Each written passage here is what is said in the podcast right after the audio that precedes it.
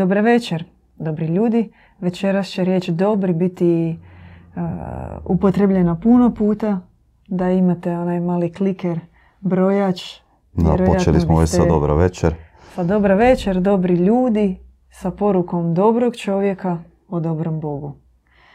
Jedna kombinacija riječi koja se u prvi mah čini potpuno prirodna, Mm. ali cilj večerašnje naše emisije je zapravo pokazati u suštini koliko je Bog dobar, a koliko je malo čovječanstvo upoznato sa tim zapravo dobrim Bogom i uopće spoznajem dobrog Boga. Mi ćemo reći zašto je to tako, postaviti ciljeve u spoznaji dobrog Boga i otkriti načine kako do toga doći. Tako da čeka nas puno posla večeras, pa najbolje da krenemo odmah, ali prije nego što krenemo vi nam napišite u chatu kakav je zvuk, jel nas čujete preko bubica. Ako imate pitanja, slobodno se uključite, mi ćemo ih um, ovdje pročitati i prokomentirati. I ne zaboravite lajkanje, šeranje i obavezno pogledajte usput dok traje besjeda e, naše knjige na webu ako već niste pogledali. Dobra poruka za dobre ljude od dobrog Boga. Ali moramo prvo krenuti od dobrog Boga. Da, Da i zašto pričamo uopće o, dobrom Bogu? Kako Da. ste rekli, e, spušta se na dosta banalnu razinu, jer kad bi pitali bilo kojeg vjernika, bilo koje denominacije, pa rekli bi u suštini, suštini većina njih da, pa ono, no, normalno, Bog je dobar. No, dobri Bog o kojem ćemo mi danas pričati, on je ilegalac ovdje na zemlji. Njega jedva da ga ima. Njega čovečanstvo uopće ne poznaje. Pa krenuo bih opće od toga gdje se nalazi dobri Bog. Gdje on prebiva ako ga baš nije na očigled tu na zemlji. Ok, na zemlji ga ima, ali u mrvicama, nema ga u svemu. On nije sve, on nije niti sve praktički stvorio, nije svemoćni, svemogući. Vratit ćemo se na to. On prebiva visoko, visoko gore na najvišim nebesima. Na nebesima koja su iznad neba gdje prebivaju anđeli, gdje prebivaju čak i blaženstva o kojima smo često pričali u besjedama. On Prebivaju prebiva u blaženstvo. kao nebo puno blaženstava. Nebo gdje se čovjek može povremeno ushititi i povremeno doživiti ta ista blaženstva, okusiti ih. No on, dobri Bog, je čak još iznad, iznad toga, iznad svega, daleko, daleko, iza sedam mora, iza sedam gora, nedostižan, neočigledan, dalek, a opet ljudsko srce je sposobno na trenutke se čak i tamo povremeno ushititi. I paradoksalno on boravi i u našem srcu. No opet, da ne bude banalno, to nije tako jednostavno i ne bi htjeli spustiti na tu banalnu razinu da ostane samo tako slatka riječ. On se nalazi, kako se nalazi visoko, visoko gore na nebesima, tako se nalazi duboko, duboko, duboko u ljudskom srcu, u našem srcu i do njega doći ipak potrebno izvršiti križni napor, trud i postoji razlog za to. Upravo iz razloga što je čovjeku ovdje na zemlji u stanju u kojem se on nalazi, utjelovljeno ovdje na zemlji, njemu je praktički zatvoreno nebo. A zatvoreno je upravo iz razloga što se pomiješala slika Boga, onako kako ga mi doživljavamo. Bog je na lice Boga, na lik Boga zli, je, odnosno vrag, je stavio takve fantomske naočale, fantomske maske, obavio ga je tako da mu je pripisao i crte te sve mogućnosti i svemoći da od njega potječe čak i zlo. Znači pomiješan, takva jedna eksplozivna smjesa je nastala gdje je automatski u dobroga Boga stavljeno sve ono što se nalazi ovdje na zemlji. A to uključuje i zlo, i strah, i patnje, i bolesti, i čak e, i kušnje. E sad, htio bi možda ovdje krenuti od one apofatičke definicije, kako postoji cijela znanost apofatika u teologiji, i tako valjda obično i nama često zna biti lakše pričati. Ne dobri Bog je, nego dobri Bog nije. Mm. Odnosno što Bog nije. U retorici, da. U retorici, da. Po nama, po Bogumilima i po onome što smo mi spoznali i kako su nas učili naši preci, kako se spušta preko srca djeda Ivana, kako nam i sama objava govori, dobri Bog, on ne iskušava i ne sudi čovjeku. Znači, niti sud, niti kušnja ne dolaze od njega. To je jedna od prvih tako crta koje su praktički dio našega svevišnjega, našega dobroga oca.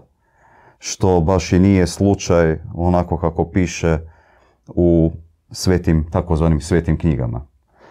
E, što se tiče onda dalje, znači on nije video nadzor, on čovjeka ne prati, on njemu ne bilježi grijehe i onda tamo predodredi sudnji dan, sudnji dan na kojem će čovjeku, svakom od nas, izložiti cijelu listu šta je tko radio, gdje, što, gdje je bio, za šta mora ispaštat, uopće takva jedna zatvorena, to je, to je, to je određeni mentalni zatvor psihopata i zlotvora, kojem on maltretira, one koje, koje smatra nižima od sebe, koje smatra svojim robovima. I takav je odnos upravo starozavjetnog Boga prema čovjeku kao robu. Robu koji je stvoren iz praha i gline. Znači još jedna crta, znači naš Bog nije stvoritelj, on rađa. Znači on, on, on ako stvara, on ne stvara van sebe, on rađa, odnosno stvara iz svojih sastava, iz svoje punine. I sve što stvara, stvara iz nad napora ljubavi, božanske ljubavi i apsolutne dobrote koju nosi zaključano u sebi, koja ga u biti ograničava. Time je on i ograničen ujedno. Zato nije svemoguć i svemoćan, jer je ograničen granicama apsolutne dobrote. Sve što nije apsolutna dobrota, nije od njega. Ali u tim granicama dobrote on je bezgraničan. U tome jest bezgraničan. U darežljivosti, u milosti, u, u čak e, u kšatrijskom takvom pravednom e, e, stavu prema onome što se događa, prema istini, on je bezgraničan. Morate nam pojasniti riječ kšatrijski. Kšatrija, kšatrija je riječ koja još potječe tamo iz Parskog carstva, pa čak je i dalje koja označava upravo ono koji u sebi zaključava pravednost i dobrotu. Znači to je dobri pravednik. Ovako grubi prijevod. Osoba, odnosno čovjek e, ili čak skupina zajednica takvih ljudi koji bi za istinu dali svoj život, koji bi za bližnjega svoga stali isto dali tako svoj život, dali ono najvrednije što imaju. Znači, to nije ona pravedna dobrota gdje si ti sposoban e, kao gnjev u sebi proizvest, ali gnjev kako ga mi razumijemo, nego to je pravedni gnjev, znači gnjev koji proizlazi iz dobrote, a ne iz e, cilja da nekome naudiš ili agresija, kako čovečanstvo danas, nažalost, poznaje rješavati probleme tako smo i mi poprimili crtu tog suca koji kažnjava i jedino na taj način mi danas i znamo tražiti pravdu. Osjetimo da je nešto nepravedno, onda jedini mehanizam kako ispraviti nepravdu je da praktički onoga koga sudimo, da ga osudimo još jače. Nemamo drugih mehanizama, jer ne razmišljamo o tome kako bi to u biti pomoglo zajednici, kako bi to pomoglo okruženje, kako bi to na kraju krajeva pomoglo čak i onome koji je počinio određeni čin. Znači, tog filtera jednostavno nema. Sve je na bazi suda i agresije. Od tut taj. Znači, pravda ovdje na zemlji je potpuno drugačiji pojam nego što ga upravo sada promatramo i doživljavamo kroz lice dobroga Boga. Podsjetio bih da je i Krist kad je rekao svojim učenicima, evo sad ste spoznali i dobroga oca. Onda mislim da je apostol Filip, ispravite me ako griješim, je upitao, no dobro, pokaži nam onda oca, kao da ga vidimo. I on je tako s malo razočaranjem pogledao ih, ako niste vidjeli moga oca u meni, e, džaba vam onda pričati o dobrome ocu. Kroz dijela, kako sam ih ja činio, se očitovao i dobri otac. To za nas upravo znači da mi sami isto tako, kako se dobri Bog može opet projaviti, što smo rekli da fali nam ga. Fali nam ga kritično ovdje na zemlji, upravo kroz isto tako dijela kako nas je i Krist uče, kako su nas učili velikani naši sveci, pomazane takve duše koje su od uvijek dolazile na zemlju.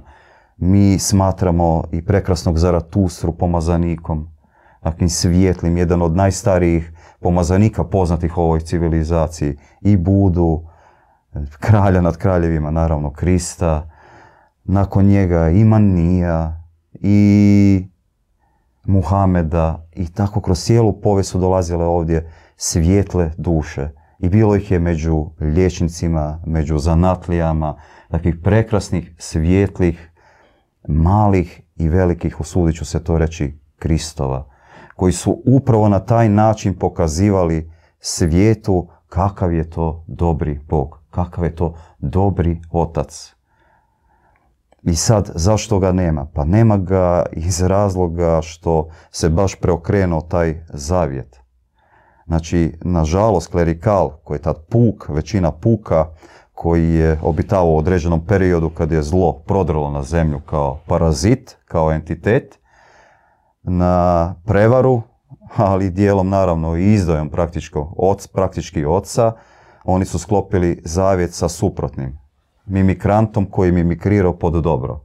Znači koji je uzeo dobro, prekrio se njime, a u biti time je stavio samo zlu masku na lice dobroga Boga. Na taj način je ušao ovdje prodro u tako, ovo zemaljski eter koji okružuje zemlju i na način putem primisli počeo djelovati na ljude. I s vremenom malo po malo se dogodio takav preokret. Prvo su to bile praktički, budući da smatramo da su ovdje prije, čak u prošlosti, bilo mnogo civilizacija, uključujući izuzetno svjetlih i dobrih civilizacija. Znači, pad se dogodio preko izuzetno svjetlih dobrih civilizacija, određenog ogranka, koji je počeo primat poruke iz malo ako sumnjivog etera gdje se nije moglo baš razdvojiti da li je to baš čisto od dobroga Boga. I kad je već prodrlo, već se to toliko ubrzalo da se dogodio pad. Ima jedna tako prekrasna priča o čovjekovom padu, gdje ako želite znati malo više o tome, preporučujemo uvod u Bogumilsku antologiju. Svakako, ako nemate ovu knjižicu, uzmite si da bude jasnije što i na koji način, malo i tako na metaforički, metafizički način, čak i konkretno što se čovjeku upravo dogodilo i kakav je to pad što se, koji se dogodio. E sad, znači, klerikalci puk je stvorio određeni zavjet i normalno da onda određenim uvjetima ovdje na zemlji samovladavine, oduzimanja, dominacije, baš e, oni koji će projavljivati dobroga Boga, oni koji će dolaziti ovdje kao svjetiljke, neće odgovarati. I što vidimo kroz čitavu povijest, da čak i Krista, što su mu napravili, kako su ga praktički izdali, osudili, razapeli, Isto se dogodilo i Maniju, isto se dogodilo i Zaratustri, znači progon uvijek svjetiljki, svetih ljudi, čak možete gledati po raznim isto denominacijama, ograncima religioznim, abrahamskih religija, kako svecu koji za svog života, onoj svjetiljki, koja svijetli, praktički je nepoznata, ako se počne okupljati puk oko nje i postane malo poznatija, automatski tu dolazi institucija koja ju umiče od naroda, uzimaju iz ruku naroda, od onih kojima bi trebali služiti, kojima bi trebali svijetliti, zato je svjetiljka, da projavljuje božanske vroline, da projavljuje ideale dobroga Boga, zatvoraju samicu, tamo su i mnoge zatvorili po 20 godina, nisu im dali da više da uopće služe svom narodu, služe svom puku, da se brinu za njih i nakon njihove smrti, nakon par tako sabora, kanonizacija kako već ide, ih proglase svetima i onda svu onu blagodat koju su donijeli ovdje na zemlju uzmu opet pod institucionalne ruke. I to je razlog zašto nema dobroga Boga na zemlji. Institucija je zatvorila vrata neba. Ja bih još dodala, ako se smijem uključiti, mi smo negdje 15 minuta u Eteru, večeras govorimo o dobrom Bogu. Kako Bogu mili gledaju na Boga, zašto ga smatramo apsolutno dobrim i želimo podijeliti s vama e, našu definiciju Boga, pogled na Boga. Ja bih još dodala da je jedan razlog tome što su božanska načela poput ljubavi, dobrote, čistoće, e, suosjećanja oslabljena. Da. A oslabljena su zato što je izbrisana, izbrisan ženski princip u Bogu. Je. I njega se negira. Bogumili kada govore o Bogu i kada gledaju božansko, onda u njemu, u njemu vide sjedinjen i ženski princip i muški princip.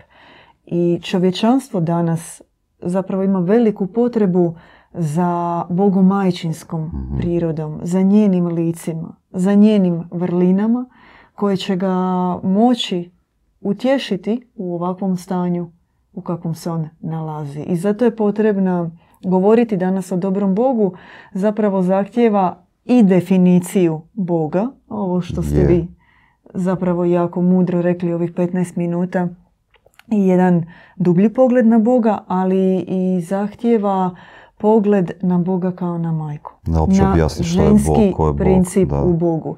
I sad nemojte nas krivo shvatiti da ćemo mi reći aha, Bog je žena, evo i Bogu mili otišli na kvasinu, hule ili ne znam što ti rade. Mi govorimo o principima. S jedne strane govorimo o principima i o ženskom muškom principu kao uh, krunskim vrlinama sjedinjenim u božanstvo. Ali i govorimo o bogomajčinskim licima. O njenim utjelovljenim vrlinama. One koja hrani, one koja vodi, one koja voli, one koja pomaže kako je ona proslavljena u mnogim narodima i kulturama.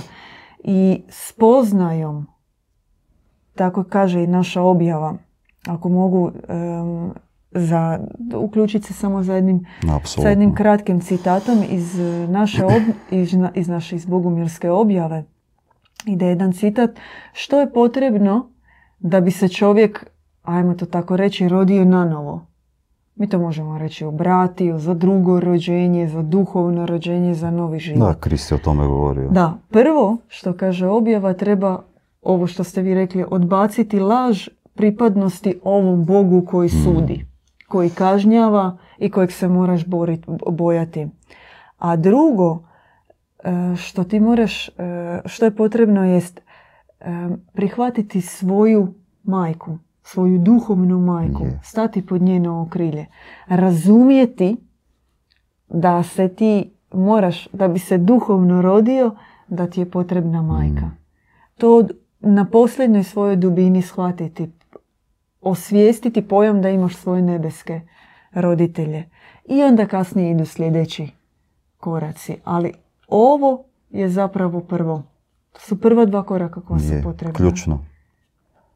I zato mi svaki put gnjavimo, valjda uši već svima krvare, ali želimo uvijek se vratiti na, e, na Bogu majku, na nebesku majku kao ključ i kao početak, to se čini paradoksalno, ali početak spoznaje o Bogu ide preko majke.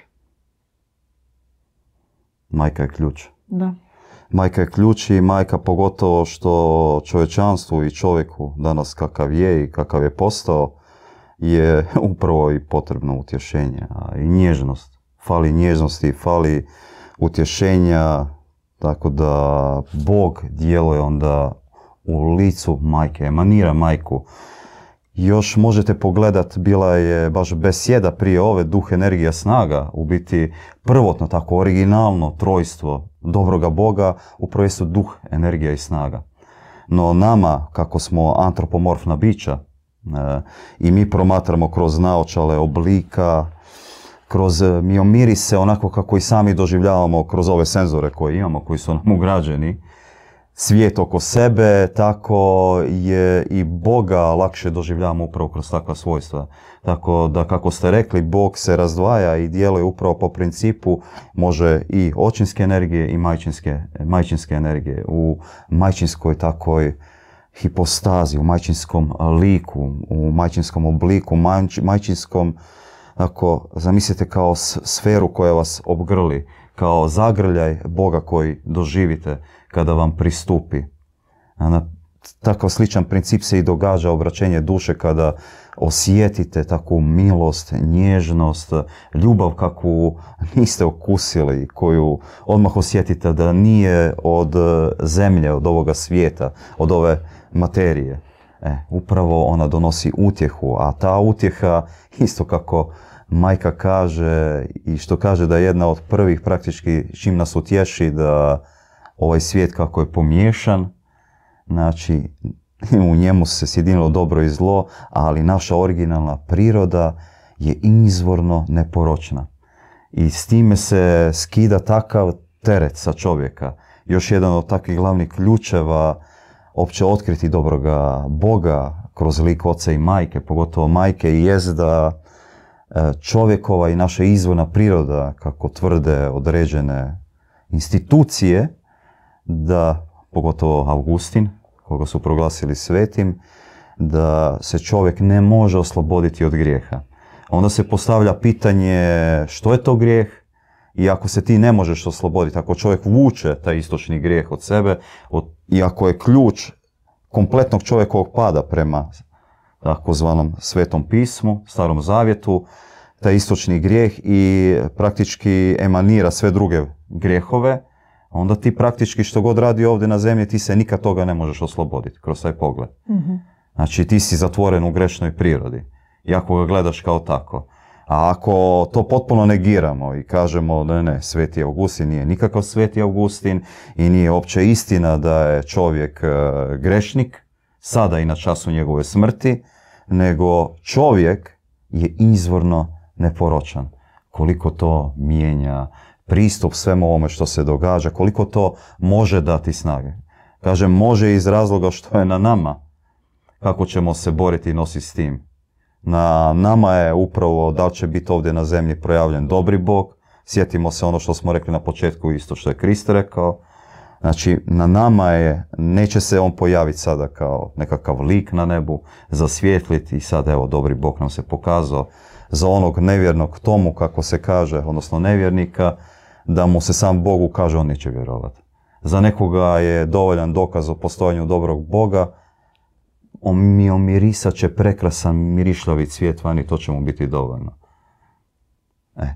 I sad, znači, kroz nas i na nama je puno toga, hoće li na zemlji ovdje biti projavljen dobri Bog ili neće. Ili ćemo i dalje živjeti u ovakvom pomješanom stanju, baviti se apologetikom, prvenstveno zla, baviti se sa grijehom, odnosno pošto imaš grijeh, ne možeš ga iskupiti, moraš ići svako malo ga otkupljivati, a ga se nećeš nikada riješiti jer te to ne otkupljuje i čekate eventualno sudnji dan. Ili ako ti cijela priča ne leži, što se isto sada događa, ćeš dignuti ruke i poslati instituciju, neću reći gdje, i praktički ćeš se izjašnjavati kao tamo neki agnostik, ateist ili ćeš u drugim kozmičkim pravcima lutati. Ključno je uopće shvatiti da na zemlji se pomiješalo nešto što se ne da pomiješati. E, objektivna takva struktura dobrog univerzuma našeg, e, ne dobroga, nego univerzuma svemira, u svemiru postoji zvani veći dio koji je od dobroga Boga, dobri univerzum, i postoji takozvani mali dio svemira pali, takozvani zli dio. U kojem e, djeluje zlu je potrebna svjetlost da bi, neću reći živjelo, ali da bi moglo funkcionirati. I zato ono djeluje kao parazit. I opće doživljavati, onda preobratiti cijelu našu priču, prihvatiti znači prvo, mi smo izvorno neporočni, nije opće istina da smo grešni od grijeha se možemo osloboditi, možemo ga pobijediti, s time odmah i pobjeđujemo grijeh, već sama ta misao nas dovodi i daje nam snagu za pobijediti ga. I samim time gledati onda na to kao na zlo, na parazita, nešto što nije svojstveno originalnoj ljudskoj prirodi, nešto što nije svojstveno nama. Sve napasti, sve kušnje koje dolaze, prihvatiti ih kao izazov, ne problem.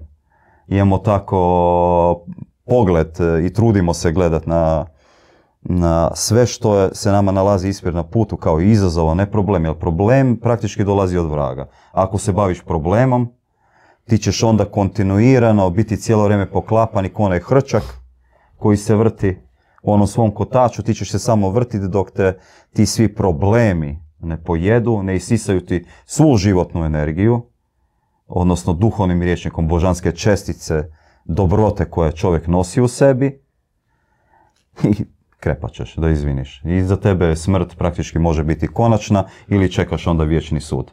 Dok mi malo prokontempliramo ovu e, kompleksnu izjavu brata Dajena, podsjećamo da se možete besplatno pretplatiti na naš mm. kanal, kliknite zvonce i onda vam dolaze obavijesti o novim uploadanim videima, a i prema vašim interesima i temama kan algoritmi sveti, algoritmi svetoga YouTube-a vam mogu predložiti video s određenim temama na našem kanalu koje vas zanimaju. A druga varijanta mhm. je gledati na sve što se događa oko tebe kao izazov, sve što se tebi događa, sve napasti, gledati kao izazov i uzimati si snagu upravo iz te izjave izvorne neporočnosti. Iz toga da na svoj, svojoj krajnjoj dubini u čovjekovom srcu, duboko, duboko dole, kako smo rekli na početku naše besjede, se nalazi najsvetije svetište, najskrivenije skrovište, originalna naša priroda koja je apsolutno neokaljana.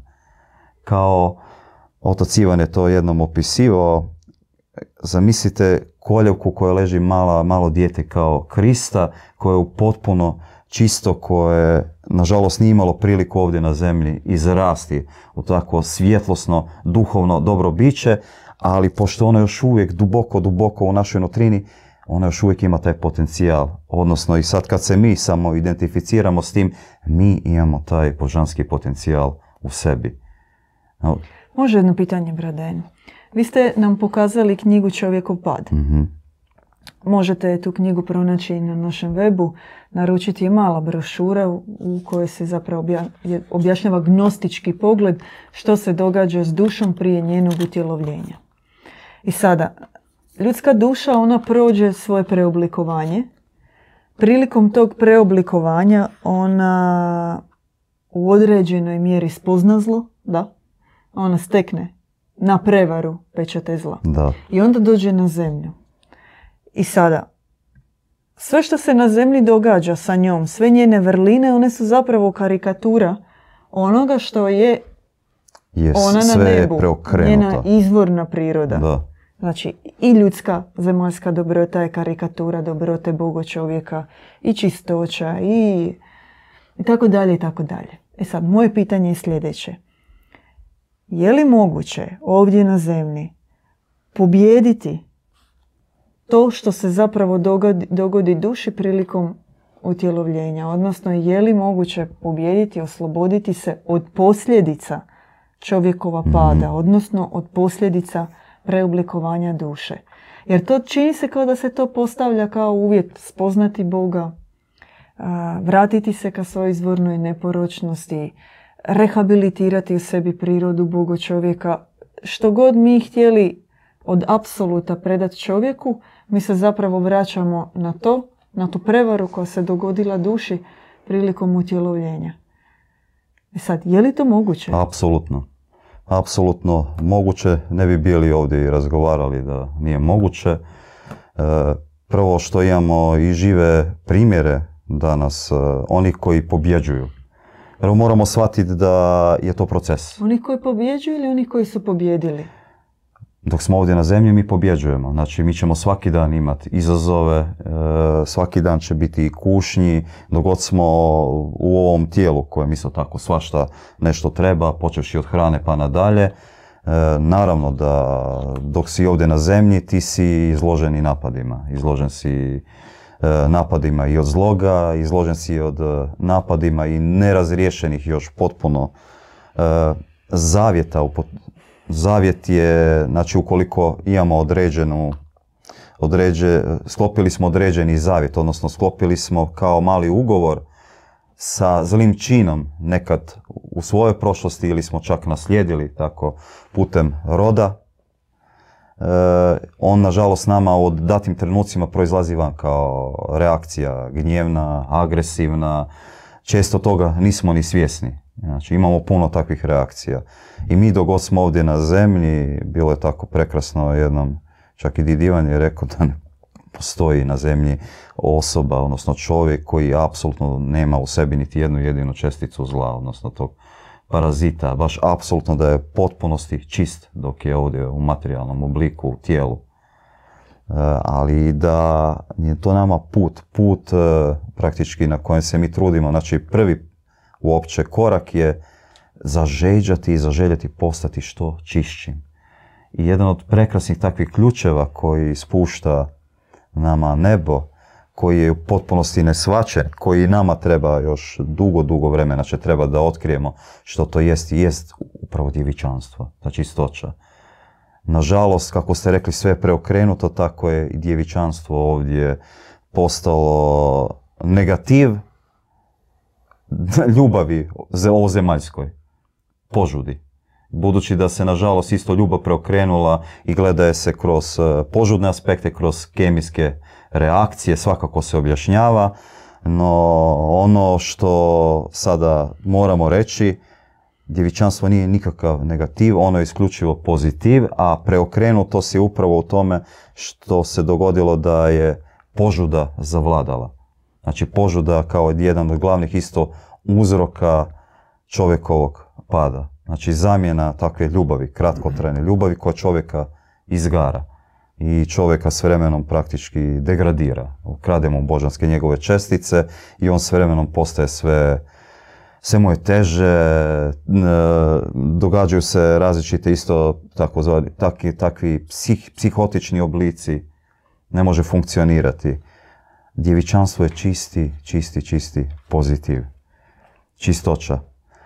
E, i sad, na našem putu upravo možemo usvojiti isto jednu prekrasnu formulu koju su nam predali Tolteci.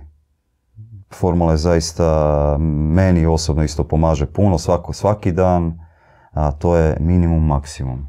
Znači svaki dan se truditi biti boljim maksimalizirati ono što je dobro u tvom životu i ono što u datom trenutku zaista ima smisla kao dobro, čisto, lijepo, što donosi mir, a ono što stvara određeni nemir, što budi agresiju, što nas tjera da podozrivo gledamo našeg bližnjega, što nas tjera da gledamo sumljičavo, koje nas tjera na ljubomoru, koje nas tjera uopće na osudu, jer nažalost puni smo osude i jako lako prekrižimo ljude u našem životu.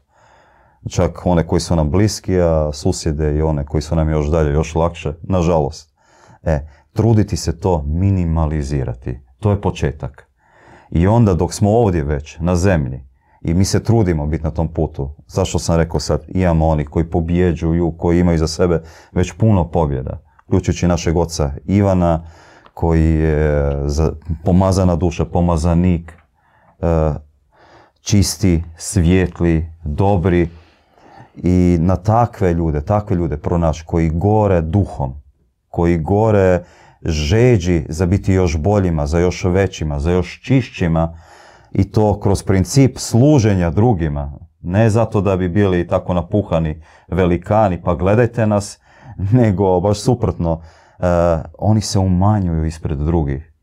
Svako su ponizni, jednostavni, skromni. Znači odlika čistog čovjeka, odnosno ono koji je već dobro podmakao na svom putu, je jednostavnost, čistoća, dobrohotnost, razumijevanje i možda jedna od najprekrasnijih vrlina dobroga Boga koji upravo dolazi preko majke i preko majke ćemo ga najlakše shvatiti je da utješenje, ali utješenje koje dolazi preko samilosti. Dakle, gledati ljude koji se pate ne osuđujući, ne tako ispod oka, nego sa određenom dozom milosti i tako ih okupati svojim pogledom, svojom nježnom riječu, njima, njih podignuti iz onog blata u koji su se našli. Na to se mi kao ljudi ovdje pozivamo. I prekrasno je bilo baš rečeno nedavno u tako jednim komentarima sa ocem da nije bit dakle, svjetiljki da su oni tako, isjelitelji ovdje na zemlji, čudotvorci, stvaraju čuda, nego prva i najvažnija odlika je da su dobri ljudi. A to su nam rekli Katari u objavi, kada su spustili svoju objavu, vi cijelo vrijeme krivo percipirate svetost. Vi ne znate što je svetost. Povežite svetost sa dobrotom, sa riječju dobrota i sve će vam postati jasno. Imamo pitanje u četu, pita Slaven, da li je navezanost na ovo zemaljsko glavna prepreka ka spoznaje istinskoga Boga? Da li sad glavna, ali jedna od, jedna od glavnih prepreka sigurno jest. Znači, navezanost, e, jedna od glavnih odlika kako uopće spoznavati dobrog Boga je postati nesvjetovan. I truditi se što manje biti od ovoga svijeta i što češće u zajednici istih, sličnih, prebivati na agapama, bogo razmišljati, ne da izvinite, laprdati i pričati o zemaljskim temama, tko je šta jeo, koja tekma je bila, nego razmišljati zašto smo ovdje, tko je čovjek, zašto čovjek, razmišljati o vrlinama dobroga Boga, razmišljati opće o dobroti. Primijetili ste i sami da na početku nismo mogli da definiciju dobri nego kroz apofatiku. Odmah smo potrebili negaciju, što nije. E, nama fali dobrote, istinske dobrote. Mi dobrotu jedva da ovdje na zemlji opće poznajemo. E, kroz takav princip jedino nesvjetovnosti mi ćemo tek ju moći dohvatiti, ali nije bit samo dohvatiti ju i promišljati, kontemplirati, nego onda u takvoj zajednici istih, sličnih, u bratstvu, sestrinstvu, kako nam spušta i nebo kao jedan od najvećih darova ovdje. Da. Sad trenutačno na zemlji kao visoki, visoki ideal, isto bratstvo je, mi to tog trebamo postignuti i dostići ovdje na zemlji. To ste jako dobro rekli. Objava kaže da dobrota se može spoznati kao očitati u čovjeku tek u uvjetima nevinosti. Da. A uvjeti nevinosti podrazumijevaju pobjedu nad preoblikovanjem duše, pobjedu nad, e, nad zabranom o spoznaji mm. razlike između dobra i zla. Majka Eufrazina, ona kaže, naša bogumilska svetica, duhovna majka oca Ivana, čije mudre savjete i upute možete pronaći u njenoj knjizi, možete vidjeti na webu, da se nadovežem na Slavenovo pitanje, ona kaže da duh ovoga svijeta je zapravo sljepoća na svoje nutarnje duhovno mm. stanje. Kada si slijep vidjet na kojem si duhovnom stupnju i što se događa sa tobom. A, a to i je zapravo, to i jesu posljedice preoblikovanja duše. I ti možeš to pobijediti, ali u uvjetima nevinosti, u uvjetima onih koji prolaze isti put, koji su već pobjedili u određenim bitkama. I da bi ti progledao na vlastito duhovno stanje, trebaš zapravo u sebe pogledati očima bližnjega. I zato se u bratstvu mnoge stvari lakše pobjeđuju, uključujući i duha ovoga svijeta i time si svakim korakom bliže ka spoznaji Boga. Kao pojedinac ga želiš mm. spoznati, a ostvaruješ to saborno. Evo, na primjer, iza nas je bogospis. Svatko od nas za života to neće uspjeti pročitati. Da se sad, samo sada posveti stotinama tih tomova i da ih ide čitati, neće uspjeti. Može za koju stotinu života. Da, a možda. za koju stotinu života. Ali mi imamo našu praksu na okupljanima da svatko donese jedan citat Da. iz bogospisa kojeg mi, o kojem onda bogo promišljamo, kontempliramo, razgovaramo, dijelimo i vjerujemo ako svatko od nas donese jedan biser iz bogospisa, da možda saborno za svih naših ovdje godina koje ćemo provesti zajedno, možda i uspijemo pročešljati kroz bogospis. Ali to je jedna naša luda nada. Da, čovjek treba početi postavljati isto i dobra pitanja. Ovo ste jako dobro rekli. Možda treba postaviti pitanje i ne tražiti uzorok u drugima, o, nego treba možda postaviti pitanje da li sam možda i ja uzrok svega ovoga što se oko mene događa.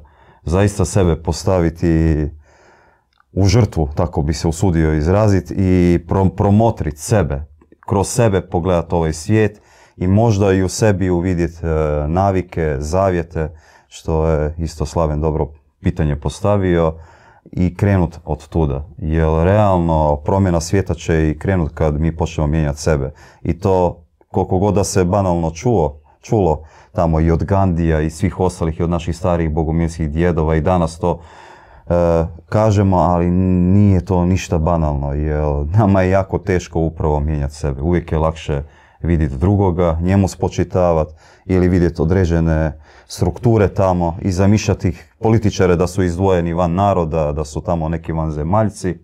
No, ajmo promatrat kao da su oni dio nas i da smo mi sami uzrok i da mi sami pridonosimo tome što se događa oko nas. Tada će se puno, puno toga otkrit i vjerojatno i može se dati snaga da mi sami onda krenemo tim putem da postanemo primjer našoj okolini. Kako i što raditi.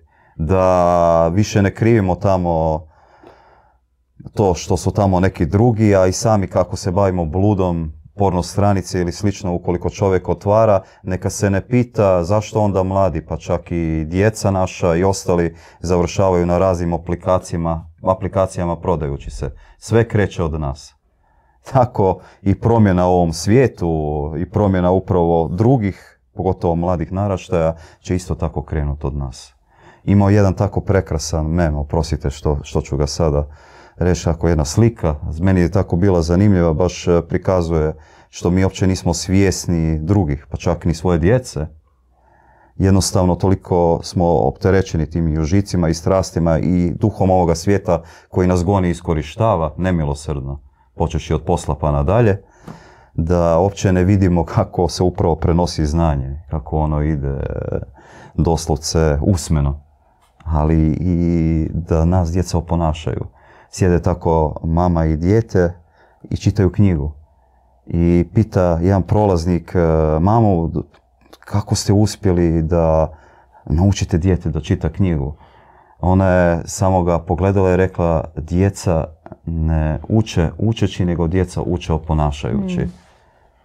I sad ovako banalno, ali u tome je sakriveno puno toga.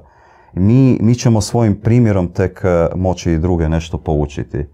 Ukoliko ćemo se mi truditi na našem duhovnom putu, ukoliko ćemo se truditi e, upravo te ideale projaviti, kako je i Kriz govorio, kako govori naš Didivan, kako su svi proroci, pomazanici, sve svjetiljke govorile, ma gdje se nalazili, e, tada će onda i ćemo to isto tako i vidjeti i na mladom naraštaju i svijet će se početi mijenjati. Ukoliko nećemo raditi na sebi i smatramo da je s nama sve u redu i sve su uvijek drugi krivi, neće se ništa dogoditi. Slažem se, da. Pogledajte sve informacije na našem webu o budućim gostovanjima već od ovog tjedna.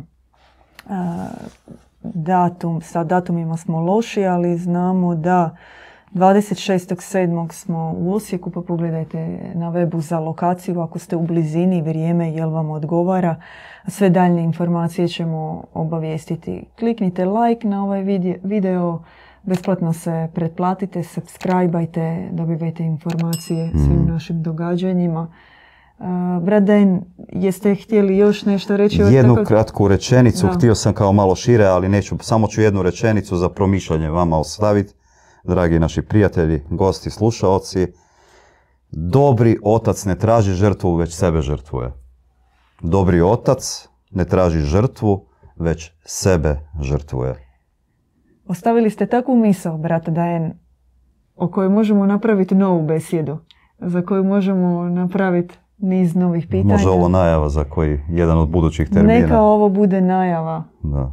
Za emisiju o žrtvi, o konceptu žrtve mm. i što ona pretpostavlja i vjerujem da ćemo morati opet početi sa apofatikom jer kada čujemo riječ žrtva automatski se pale je lampice, sve, Sinaptički e, tijek ide u nekom drugom smjeru, ali to ćemo ostaviti evo, kao trailer za, za jednu buduću besjedu. Pratite naša javljanja u živu već u nedjelju, nedjeljna poruka. Do sljedećeg tjedna topli srdačni bogumilski pozdrav. Mir vašim dobrim srcima.